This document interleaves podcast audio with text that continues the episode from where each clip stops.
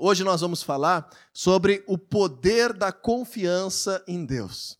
É, nesses quatro cultos estamos falando deste tema, foi muito bom de manhã, nos dois primeiros cultos, e falamos do poder da confiança em Deus. Para isso, eu queria que tu abrisse a tua Bíblia, se você trouxe a tua Bíblia, se você trouxe no celular, pode ser no celular, senão nós vamos projetar no telão. Salmos capítulo 37, versículo 5. Salmos capítulo 37, versículo 5. Esse é um texto muito conhecido da palavra de Deus, tem uma música que a gente canta diretamente sobre esse texto. Na minha infância, foi um dos versículos da Bíblia que eu primeiro decorei, que fizeram parte da minha caminhada né, com Jesus. É esse versículo, Salmo 37, 5. E é também, ao mesmo tempo, um princípio e uma promessa de Deus para todos nós. Então, eu gostaria que nós pudéssemos ler juntos esse texto da palavra de Deus. Vamos lá. Entregue o seu caminho ao Senhor, confie nele e ele agirá. Talvez na tua tradução está um pouquinho diferente, dizendo assim: entrega o teu caminho ao Senhor, confia nele e ele tudo fará. Algumas traduções estão dessa forma, né? É uma tradução, é um versículo muito apropriado da palavra de Deus para esse tempo aqui tem ao mesmo tempo um princípio de Deus e ao mesmo tempo uma promessa de Deus. Qual é a promessa de Deus aqui que está nesse versículo? Que Deus quer agir nas nossas vidas, que Deus quer fazer, que Deus quer intervir, que Deus quer fazer parte, que Deus quer ter ação nas nossas vidas e na nossa realidade. Essa é a promessa. E qual é o princípio? Para que isso aconteça, nós precisamos decidir entregar o nosso caminho ao Senhor e confiar nele com todo o nosso ser. Essa palavra entregar, esse verbo entregar, no original que foi escrito em hebraico aí no Salmo, ele é uma palavra muito interessante porque ela quer dizer o seguinte, preste atenção, como se você estivesse segurando uma coisa com você, como se você estivesse carregando algum peso, algo que tem valor para você, e agora quando diz entrega, é como se, na verdade, você soltasse completamente e deixasse com que isso rolasse adiante para que outra pessoa pegasse. Então, essa entrega, ao mesmo tempo, está ligada com confiança, com coisas que eu estou carregando, que estão pesadas para mim, mas eu agora confio isso para que outra pessoa me ajude a carregar, para que outra pessoa haja na minha vida, entre em ação na minha vida. E essa pessoa é o nosso Senhor, o nosso Deus. Então aqui nós vemos o seguinte: se nós queremos que Deus venha agir nas nossas vidas, qual é o pré-requisito? O que, é que nós precisamos fazer? Confiar em Deus. O Senhor não consegue agir com liberdade se nós não confiarmos nele. Veja que interessante, se eu ler esse texto contigo, fazendo dele uma pergunta, lendo ele ao contrário, fazendo uma pergunta, veja se você consegue me entender. Se eu digo assim: tem como Deus agir na minha vida se eu não quiser entregar o meu caminho e confiar nele? Por esse texto. Tem como Deus agir na minha vida se eu não entregar o meu caminho a Ele e confiar nele? É difícil, por esse texto não tem como. É uma promessa, mas essa promessa tem que ser vivida por um princípio. Então hoje nós vamos falar deste princípio. Hoje nós vamos falar do poder da confiança em Deus.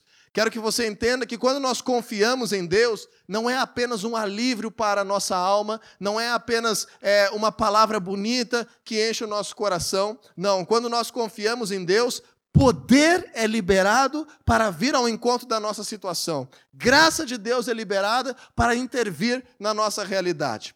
E agora nós vamos desenvolver um pouco mais esse assunto primeiro lugar, eu preciso te dizer o seguinte: quanto mais machucado você tenha sido, quanto mais traído você tenha sido, quanto mais pessoas tenham te desapontado na tua vida, mais dificuldade você terá de confiar em alguém novamente.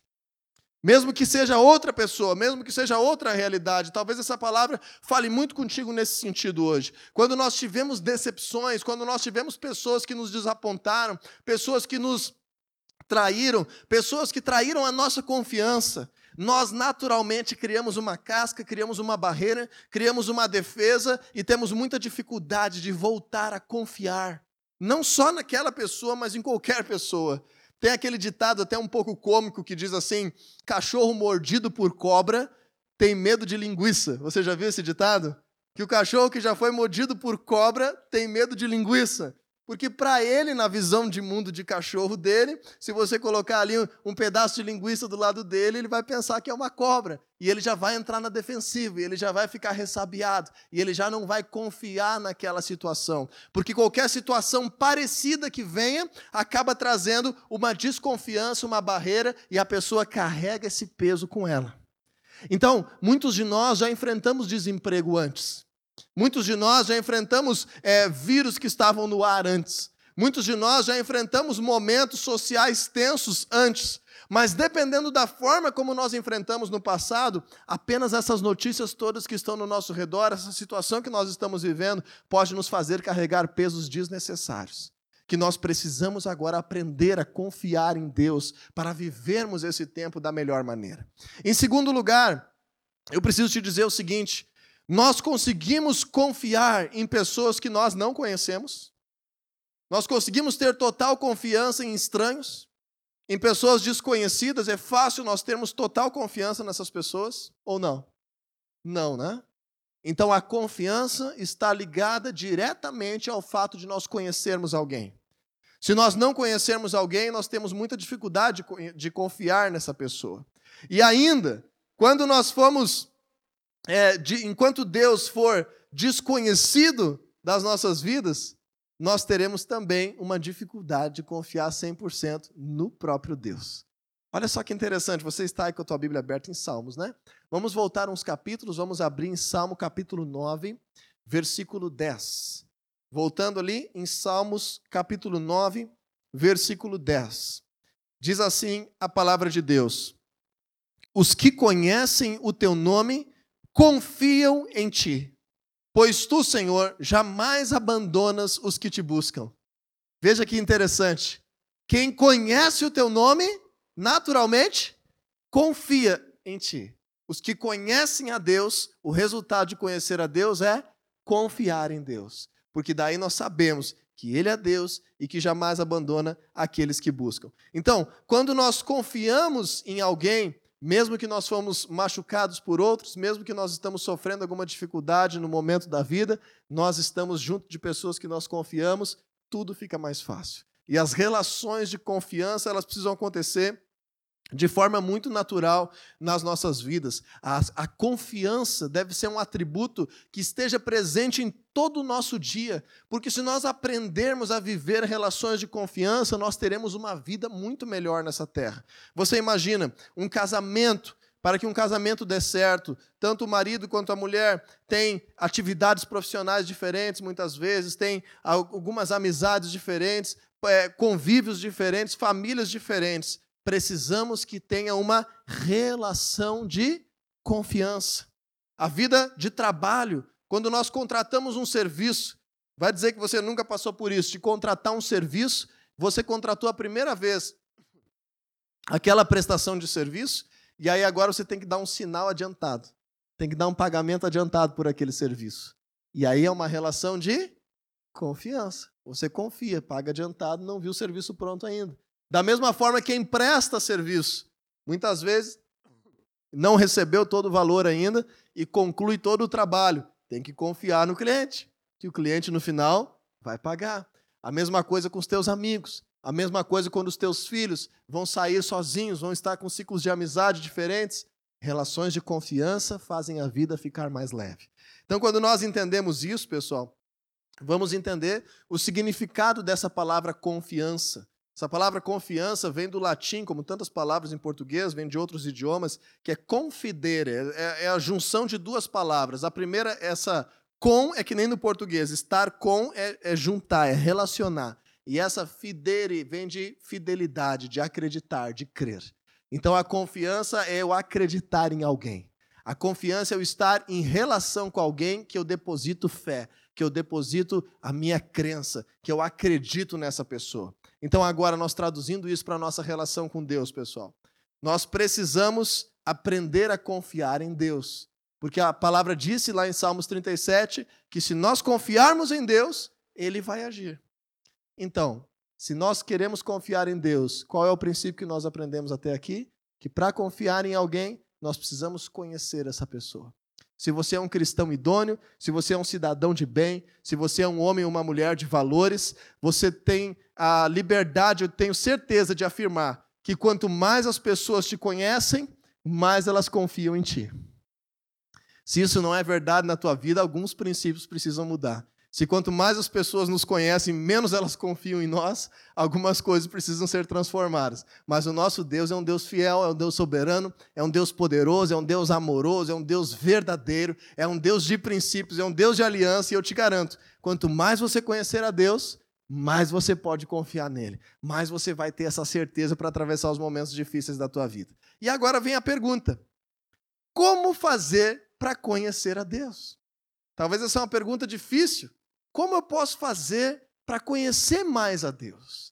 E aí a gente imagina, né, esse conhecer a Deus apenas como uma forma ritualística, apenas como uma forma espiritualizante da vida, apenas como experiências, né, além dos nossos sentidos naturais. E como conhecer então esse Deus se não for dessa forma?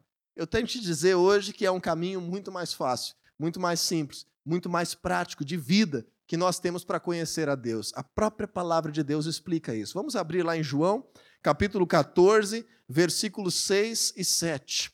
Esse é um texto muito conhecido da palavra de Deus, João 14, 6. Todos nós já devemos ter ouvido falar, pelo menos, nesse versículo.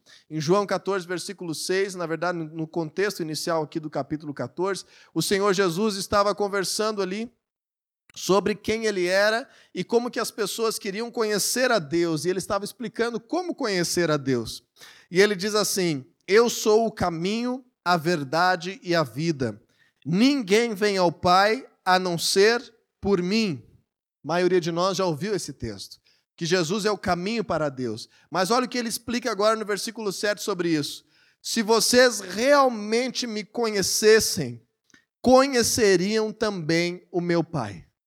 Veja como é que ele está dizendo para aqueles que estão ao seu redor naquele momento: Eu sou o caminho para Deus, eu sou a verdade para vocês. Vocês querem conhecer a Deus? Conheçam a mim. Então, quando nós conhecemos a Jesus, nós conhecemos mais de Deus. Está dizendo aqui que se nós queremos conhecer a Deus, nós podemos ir atrás do conhecimento sobre o Senhor Jesus. E agora fica um pouco mais fácil essa nossa busca humana. Fica um pouco mais fácil esse nosso desejo de que Deus haja nas nossas vidas. Por que, que fica mais fácil, pessoal? Porque se você ler o Evangelho de Mateus, se você ler o Evangelho de Marcos, se você estudar na palavra de Deus Lucas, João, que são as histórias de quando Jesus viveu como ser humano nessa terra, você vai conhecer Jesus de uma maneira muito mais simples do que talvez conhecer a Deus através de toda a sua palavra. Você vai ver Jesus crescendo, você vai ver Jesus se relacionando com pessoas, você vai ver Jesus conversando com a sua família, conversando com seus amigos, você vai ver Jesus reagindo a discussões, reagindo a momentos de acusação, a momentos de pressão. Você vai ver Jesus demonstrando o poder de Deus quando tinha alguma necessidade. Você vai ver Jesus tendo emoções, é, emoções expressas nos ambientes onde ele estava você vai ver que Jesus foi um ser humano muito parecido com todos nós, que sofreu, que viveu, que se emocionou, que desfrutou, que se relacionou, e quando nós olhamos para ele, nós conhecemos como Deus é. Quando nós olhamos para Jesus, nós sabemos dizer: olha, exatamente assim que eu também quero ser, porque assim eu me aproximo de Deus e assim eu conheço o coração de Deus. Mas talvez ainda se você está iniciando a tua caminhada com Deus, pode ser que essa ainda seja uma questão muito vaga para ti.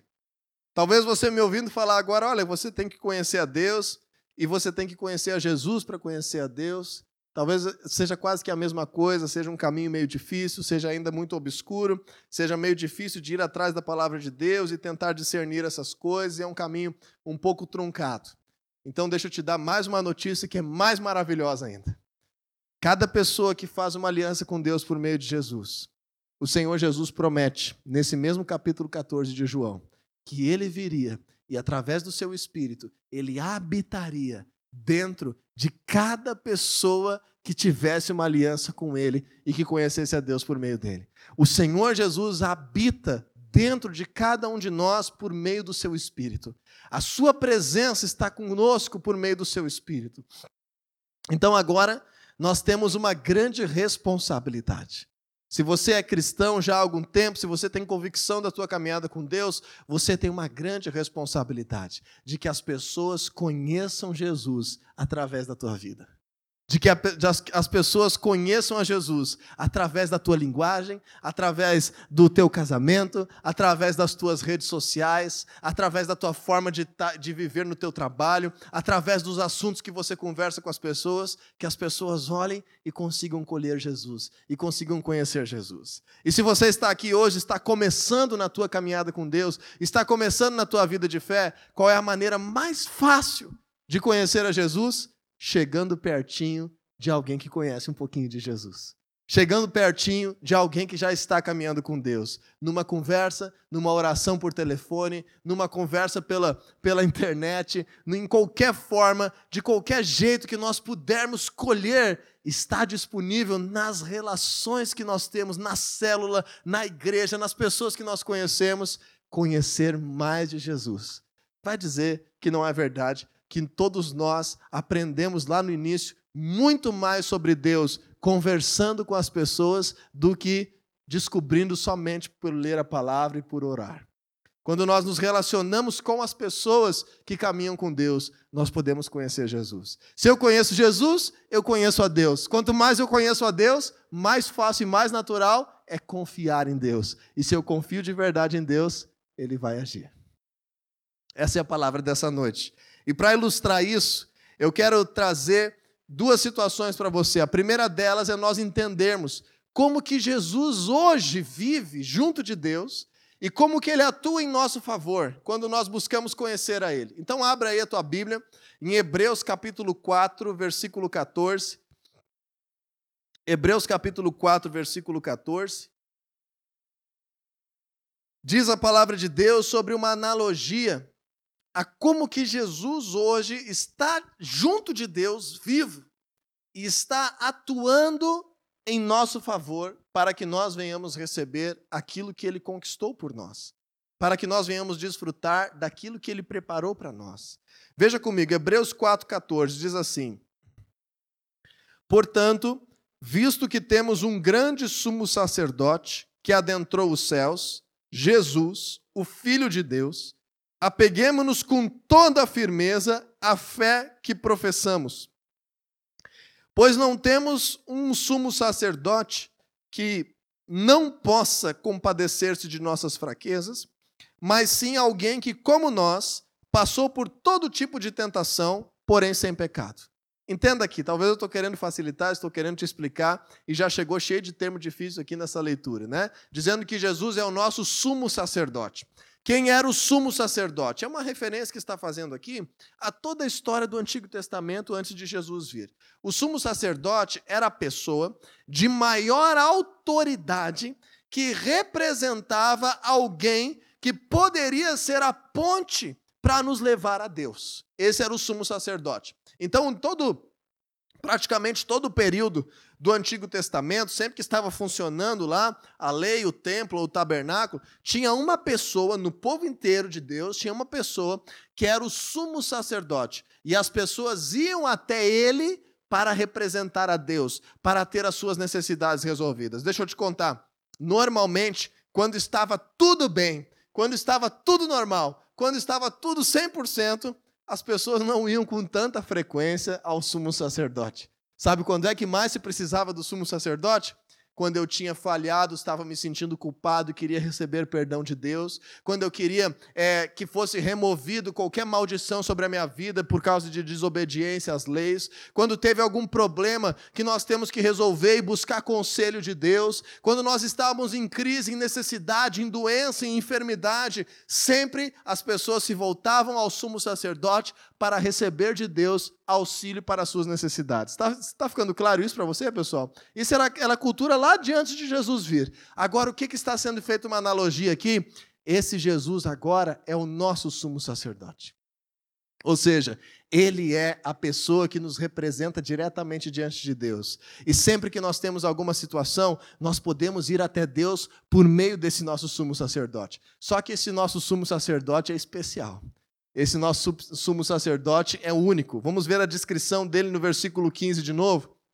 Não temos um sumo sacerdote que não possa se compadecer das nossas fraquezas, mas sim alguém que, como nós, passou por todo tipo de tentação, porém sem pecado. Veja que interessante, o Senhor Jesus passou por todo tipo de tentação. Se nós sofremos qualquer coisa, se nós temos pressões, se nós temos desavenças, se nós temos alguma coisa é, tentando nos causar medo, tentando nos causar dor, tudo isso o Senhor Jesus sabe exatamente como é viver isso. Tudo isso o Senhor Jesus também viveu na pele dele. Está dizendo aqui que, além disso, ele ainda é o nosso modelo, ele ainda é o nosso herói, porque ele passou por todas essas dificuldades que nós podemos passar de forma humana, mas sem cometer pecado algum, sem cometer deslize algum, sem vacilar nenhuma vez. E agora é este que nos ama tanto e que entende todas as nossas fraquezas, que está diante de Deus para nos representar. Então, olhe no versículo 16 o que, que diz aqui, Hebreus 14, 16. Assim, aproximemo-nos do trono da graça, do trono de Deus, do favor de Deus, pedindo auxílio de Deus, da graça de Deus, com toda a confiança. Estamos falando de confiança. Podemos entrar diante de Deus com toda a confiança, a fim de recebermos misericórdia e encontrarmos graça que nos ajude quando, pessoal? No momento da nossa necessidade. Então, isso é normal da vida. Quanto mais nós estamos em necessidade, quanto mais as coisas, de certa forma, saem um pouquinho do nosso controle, quanto mais existem situações que estão querendo nos trazer angústia e medo, é normal nós nos voltarmos mais intensamente para Deus. Por isso, esse é um tempo tão especial. Deixa eu te dizer uma coisa que talvez você não tenha percebido ainda. A igreja está crescendo, mesmo estando fechada durante esse mês. Hoje, em todas as frequências do culto, nós tivemos um dos cultos, se juntasse todos, um dos cultos mais cheios de 2020 e todos eles com visitantes. para você ter uma ideia de que nós, o nosso povo, as nossas vidas, estamos sendo despertados para buscar mais de Deus. Estamos sendo despertados para pedir auxílio de Deus em nossas vidas. E quando temos Jesus e confiamos em Jesus e conhecemos Jesus, sabemos quem Ele é, fica muito fácil esse caminho. E agora eu quero terminar essa noite ilustrando isso para você de uma forma muito prática numa experiência que Jesus viveu nessa terra, como ser humano, representando a Deus para uma pessoa que também estava em necessidade. E eu tenho praticamente certeza de que a necessidade dessa pessoa era muito maior do que a nossa necessidade de hoje. Então vamos ler João capítulo 4, versículo 46. Vamos no Evangelho de João, capítulo 4, versículo 46. Esse é um texto muito importante da palavra de Deus que está descrito aqui em João, nesse tema da confiança, nesse tema de estarmos aprendendo a confiar em Deus. Talvez até esse momento, até o dia que você chegou aqui, você dizia: Não, eu creio em Deus, não, eu confio em Deus, não, eu, eu, eu confio em Deus. Mas hoje nós vamos ter multiplicado esse conceito sobre nós e vamos sair daqui revigorados por essa confiança no nosso Deus. Veja que exemplo interessante. João capítulo 4, versículo 46 diz assim: mais uma vez, ele visitou Caná da Galileia, onde tinha transformado água em vinho. E havia ali um oficial do rei, cujo filho estava doente em Cafarnaum. Então entenda uma coisa comigo. Jesus começou seu ministério em Caná da Galileia, naquele casamento que transformou água em vinho, foi o primeiro milagre que Jesus fez. Todos conhecem essa história. Depois Jesus então saiu, viajou para outros lugares e voltou para a mesma Caná da Galileia. Ouvindo que Jesus voltou para Caná da Galileia, o oficial do rei estava com seu filho doente à beira da morte lá em Cafarnaum. Isso significa 40 quilômetros de distância, mais ou menos como a gente ia até o centro de Porto Alegre e voltar daqui onde nós estamos. E não tinha transporte como nós temos hoje. Então esse homem foi ou de a pé ou ele foi montado em um animal. Sabendo que Jesus poderia ajudá-lo, poderia ir ao encontro da sua necessidade, ele faz o, ele paga o preço que for necessário, ele faz o sacrifício que for necessário, sai da sua cidade e vai buscar Jesus aonde Jesus estava para ir ao encontro da sua necessidade. Olha o que aconteceu. Versículo 47. Quando ele ouviu falar que Jesus tinha chegado a Galiléia, vindo da Judéia, procurou, procurou Jesus e suplicou-lhe que fosse curar o seu filho que estava à beira da morte. Hoje, nós, a nossa atitude de estarmos aqui é uma atitude sincera de procurar mais de Deus, de buscar mais de Deus. E essa expressão aqui, suplicar, ela sempre vem correlacionada na Bíblia no conceito de oração. Sempre que nós vemos essa expressão súplica, está ligado ao conceito de oração, uma oração que é um clamor, uma oração de uma necessidade muito grande. Então aqui já fica aí alguns princípios para nós, de estarmos buscando a Deus, sim, mas estarmos aproveitando os momentos que nós temos com Deus, fazer a nossa parte e orarmos ao Senhor. Então não tenha vergonha de orar, não tenha lugar para você orar, não tenha hora para você orar, não tenha dia específico, não tenha momento para você orar. Sempre que houver uma necessidade, você pode colocar isso diante de Deus em oração. Tenha essa prática na tua vida de orar naturalmente, de orar com Deus aonde você estiver, de falar com o Senhor aonde você estiver e quando você precisar. E esse homem suplicou Jesus, e olha aqui o que aconteceu no versículo 48. Disse-lhe Jesus: Se vocês não virem sinais e maravilhas, nunca crerão. Jesus estava um pouquinho incomodado com a incredulidade do povo que estava diante dele. Jesus estava um pouco chateado com o que ele estava vendo. Que ele estava vendo pessoas interesseiras em ficar só vendo milagres, só vendo prodígios, só vendo maravilhas, e se não acontecesse nada diante dos seus olhos, eles simplesmente não acreditavam. E Jesus fica muito desapontado quando nós buscamos a Ele e só porque não aconteceu algo na hora que nós queríamos, do momento que nós queríamos e do jeito que nós queríamos, nós viramos as costas para Ele. E ele expressa isso para esse homem mas esse homem tem um coração diferente. O oficial do rei disse, versículo 49, Senhor, vem antes que o meu filho morra. E então Jesus respondeu no versículo 50, Pode ir, o seu filho continuará vivo. Deixa eu te perguntar, esse homem viu com os olhos dele algum milagre diante dele nesse momento? A Bíblia não fala, ele não deve ter visto nenhum milagre diante dele. Talvez ele não sentiu nada. Ele simplesmente recebeu uma palavra do Senhor Jesus.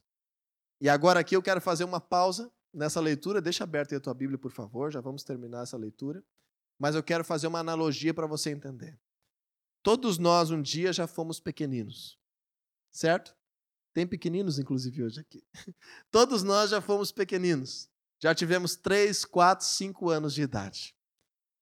Nem todos nós tivemos excelentes pais. Nem todos nós tivemos pais presentes.